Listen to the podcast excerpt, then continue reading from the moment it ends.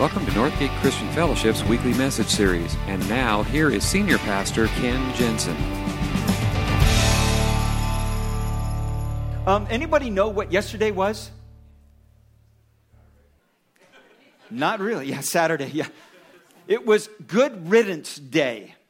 I don't know if you heard about this. Was, it was a new one to me. But evidently in New York City, um, they had Cintas come in with um, a secure mobile um, shredding machine. And people could come and throw whatever they wanted to say good riddance to 2013, whether it was credit cards or, um, uh, or maybe pictures of a jilted lover or something like that, whatever you wanted to do, mortgages, credit card, whatever one, you could come down to Times Square, New York City, and you could say good riddance to, uh, to that part of 2013.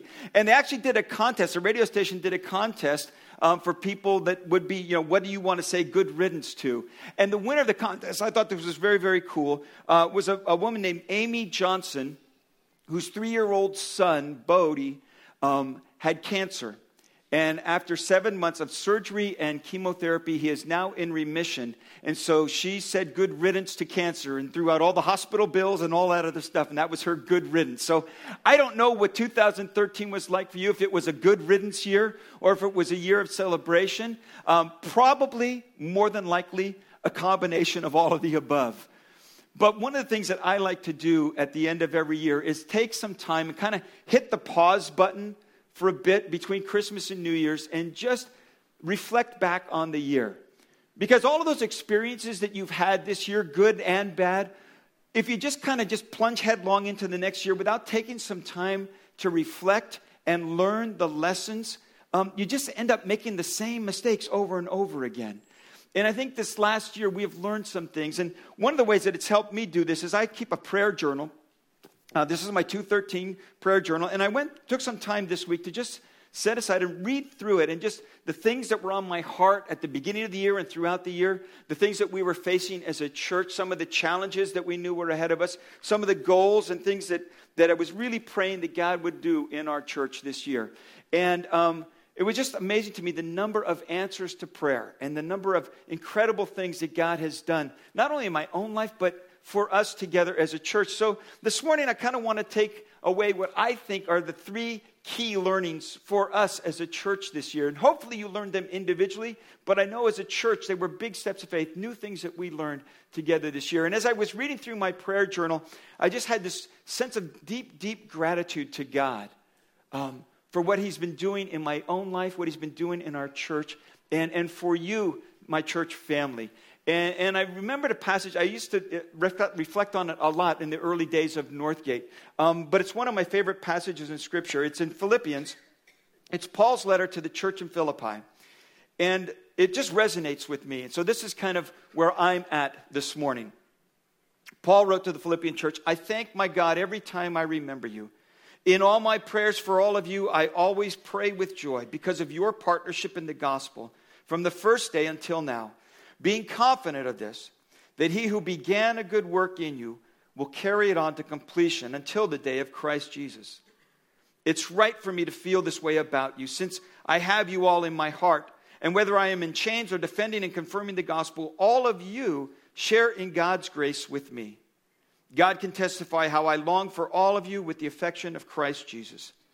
And this is my prayer that your love may abound more and more in knowledge and depth of insight so that you may be able to discern what is best and be pure and blameless for the day of Christ, filled with the fruit of righteousness that comes through Jesus Christ to the glory and praise of God.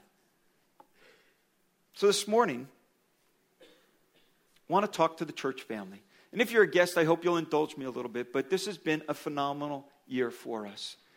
And God has done some incredible things. And this is in some senses, a celebration and a thank you, but it's not just a pat yourself on the back kind of a deal.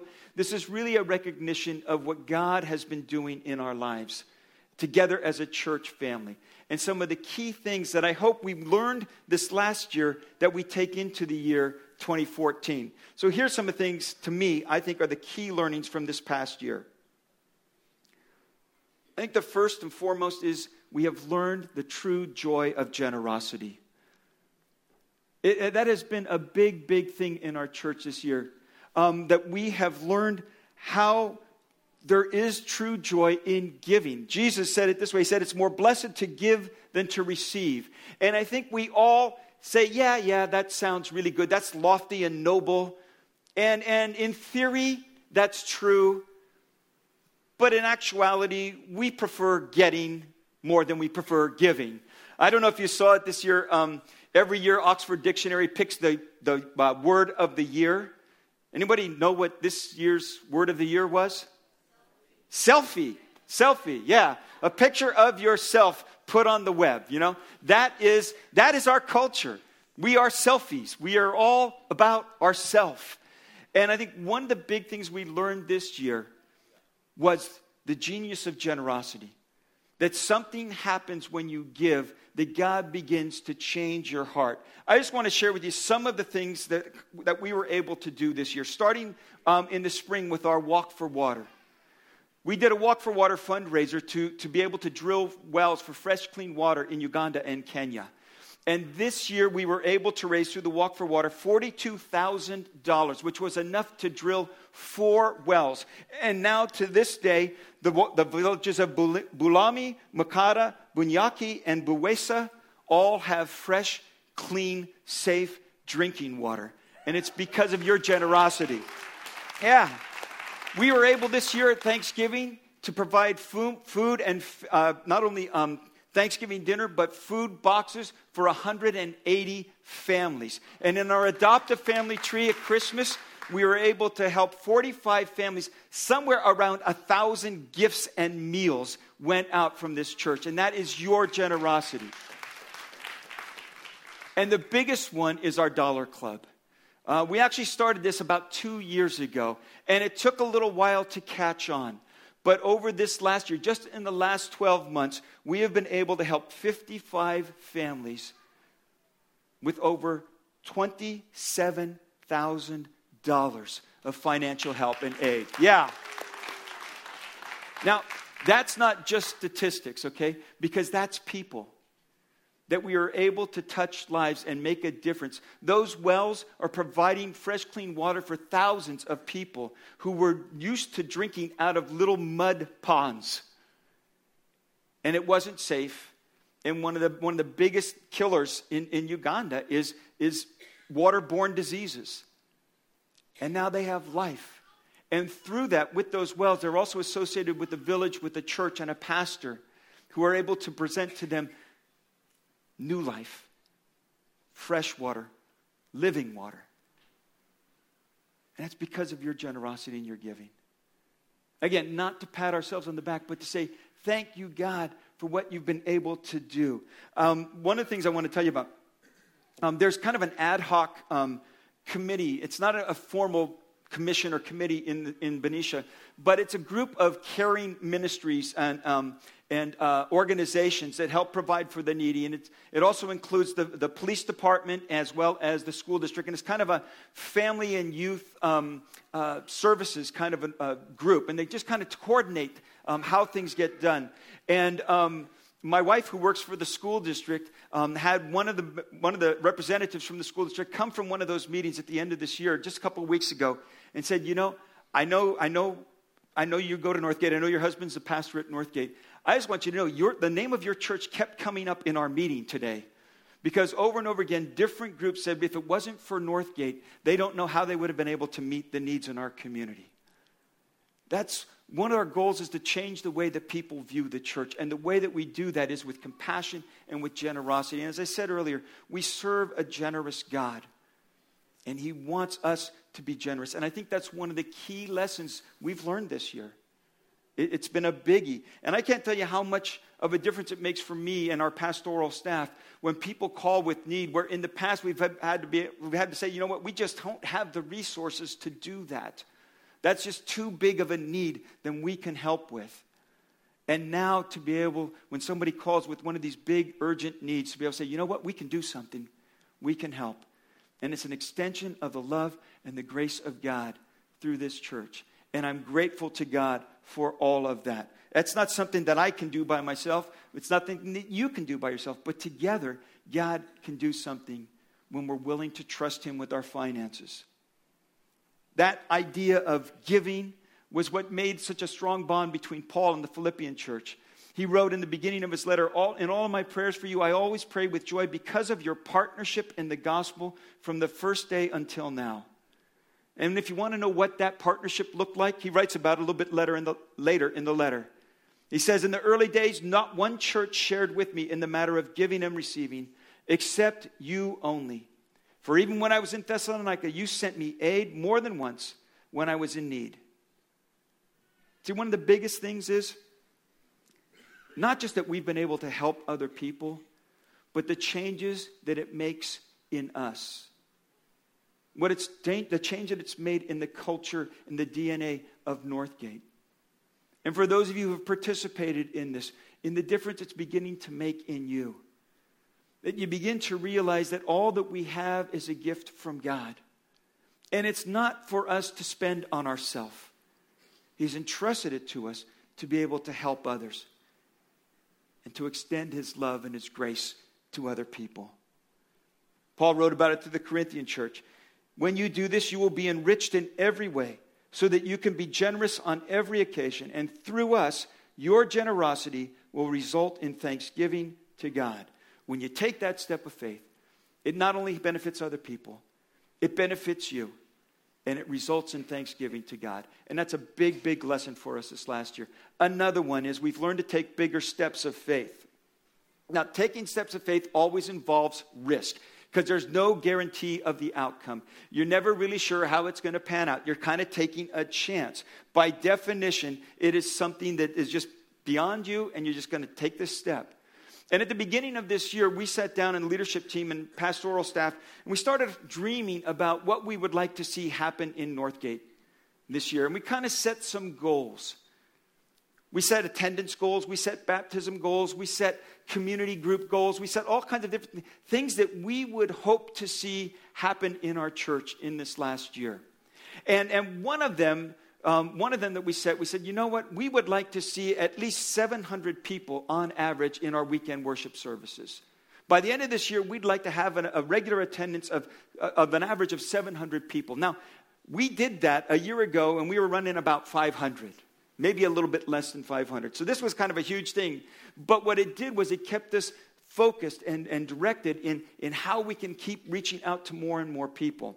And what happened was our average attendance in November was 702. and so far, so far the month of December, our average is 699. So if you know somebody that's not here this service or wasn't here last night, get them on the phone, tell them they got to be here at 11 o'clock because we got to hit that goal. Now, it's not just numbers, because those numbers represent people. It represents people taking fresh steps of faith. It represents people finding community, finding faith, learning and growing together. So, yeah, it's a great celebration, but it's not just the numbers. One of the other goals was, was that we would see at least 100 people take a first step of faith in Jesus Christ this year in our church and through our ministry. And I'm happy to say we had over 100 people signify that they were taking a fresh step of faith, the first step of faith this year. And we set a goal. Now, last year, we set a goal of 50 baptisms. And, and on our last baptism in December last year, we had 60. So we thought, well, this year we need to set a goal of 60. Well, we didn't quite reach our goal. We had 45 baptisms this last year. But if you think about it, in the last two years, over 100 people have taken a step of discipleship and obedience to Christ through the waters of baptism. And that is worth celebrating. That is a cool, cool thing. Um, just a number of other things. God has been doing some incredible things among us. But it happens when you and I take those steps of faith. I believe that God intends His church to grow. And I think in so many churches, we're so consumed with just us and who's already here and we took some steps of faith to say, you know what, we are not about just us. We want to reach out into our communities of Benicia, Vallejo, and beyond. And we took some big steps of faith this year. One of the things we did back in the spring was we did um, our family spring fest. And, and we, we went out and bought 25,000 plastic Easter eggs And we thought, well, we'll do an Easter egg hunt for 25,000 eggs. I have no idea what that's going to look like or how we're going to do it. But we did it. We had over 5,000 people show up, and those eggs were gone in the first 30 seconds. They were gone, totally gone. But through that, we built relationships and we made some connections with people that then came to our Easter services. And some of those people made first steps of faith on Easter Sunday because we did a crazy thing of 25,000 eggs. And then this summer, this uh, fall, we did our trunk or treat. Now, we've done trunk or treat in Benicia for the last couple of years, and we've had about 5,000 people come to each of those. And so this was really, really a big step of faith. This was Larry's big dream. He wanted to do one not just in, Vallejo, in Benicia, but also in Vallejo. And so uh, we talked with um, Lowe's and asked if we could use their parking lot, and they said yes. And, um, and so we actually did it in two locations. And that meant donations of a lot of candy, a lot of people sponsoring trunks and dressing up. Even though I don't like Halloween and I hate dress up, I did it. And many of you are in the same category as me and you did it. But we had between Benicia and Vallejo over 12,000 people come through the trunk or treat. And again, what that did was that opened up opportunities and people made connections and started coming because of that and found faith and trust in Jesus Christ because of it. We got out beyond our walls and we did some crazy things. We started a Saturday evening service this year, and believe me, we did that with a great deal of fear and trepidation. Um, because it's one of those things is, yeah, people come on Sunday mornings, but will people come on Saturday night? And it opened up an opportunity for a whole segment of people that work on Sundays and couldn't make it to a Sunday service. And it gave an opportunity to reach a whole different segment of our community. And God has blessed that. Now, I want to tell you, in most churches, doing things like that is not easy. I have been involved in churches and ministry in the past where the number one thing, when you suggest doing something new or trying something new, the number one comment you get back is, but we've never done it before. Or the number two is, but we've always done it this way. And it's almost impossible to make changes and to try new things and, and take chances that you don't even know if they're going to work. In fact, uh, one of the, I love this um, that Paul writes. He says, uh, Do everything without grumbling or arguing, so that you may become blameless and pure children of God. In a lot of churches, it's tough to do anything without some grumbling and arguing. But what I'm so grateful for in this church is your flexibility and your willingness to take steps of faith. See, there's two things that go on. God does his work, but we also have a part in it. Paul wrote, I'm confident of this, that he who began a good work in you will carry it on to completion in the day of Christ. But then he goes on and writes, Now continue to work out your salvation with fear and trembling, for it is God who works in you to will and to act according to fulfill his good purposes. See, without God, all of our labor, all of our best efforts are in vain. They're just a lot of noise and fluff. Without God working through all of this, it really doesn't amount to a whole lot. We need Him. We need His work in and through us. But the other side of that is that God works through His people. And if His people are unwilling to take steps of faith, if His people are unwilling to try new things, if they're unwilling to cooperate and be a part of what He's doing in this world, then it hampers the work of God in this world. And so, what I'm so grateful for in this church is the openness to new things and new ideas. And I'm so grateful for what God has done through that. It's an incredible thing. But we're not done. There's one more lesson. I think we have learned this year the value of faithfulness. Most everything that we do around here would not be done were it not for the faithful serving of you. On any given weekend, it takes somewhere between 50 and 75 people to make the ministries happen here that we do just on the weekend. And then what happens throughout the week? It, we are so dependent on people who will faithfully serve and volunteer and be a part of the ministry. Ministry is not a sprint, it is a marathon. And I will tell you, over the 23 years now that we've been together as a church, I have seen a lot of people come and go through these doors. I've seen a lot of people come, stay for a while, and then move on because they got their nose bent out of shape about something, or we didn't do something right, or whatever it was. And I've seen people drift away from the faith and just kind of turn their back on God. Maybe not deliberately, but just kind of slowly work their way out the door. And what I'm so grateful for is the people that have been with us, not just in this last year, but over the years, that has made Northgate who we are today. Some of you, some of you were here at the very, very beginnings of Northgate when all we were was a little group in a Bible study. Some of you came at those very early years and have been a part of it all along. Some of you have been through Northgate through all the ups and downs, the successes and failures, the struggles and the hardships, and all of that. And what I am most grateful for is the faithfulness of this people to what God has called us to do. Because we started this church with a simple vision to help unchurched people become wholehearted followers of Jesus Christ.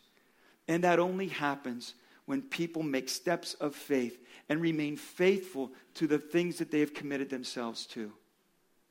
One of the things I'm very grateful for is the pastoral staff that we have. You probably noticed the only ones around here this weekend are Luke, myself, and Carol, um, because all of the rest of the staff got a much deserved weekend off. And we told them, just go, be with your families. But here's what I'd like you to do.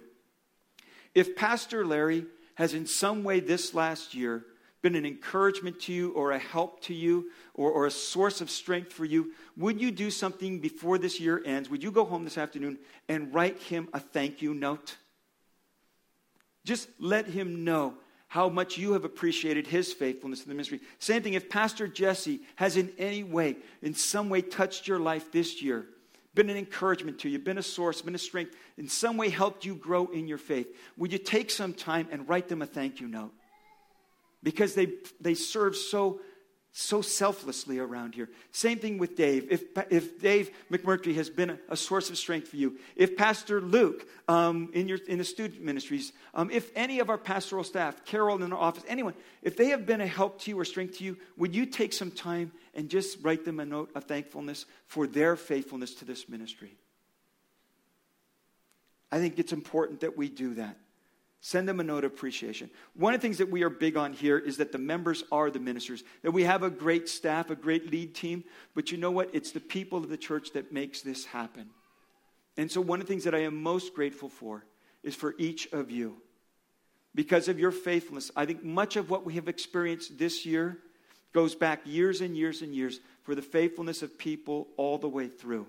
And so, as we move into this new year, here's some of the things that I want to encourage you at that you would continue to take new steps of generosity, that you would truly trust that God can provide for your needs and that He can use your generosity to touch another person's life, and that you'd even raise the bar a little bit for yourself.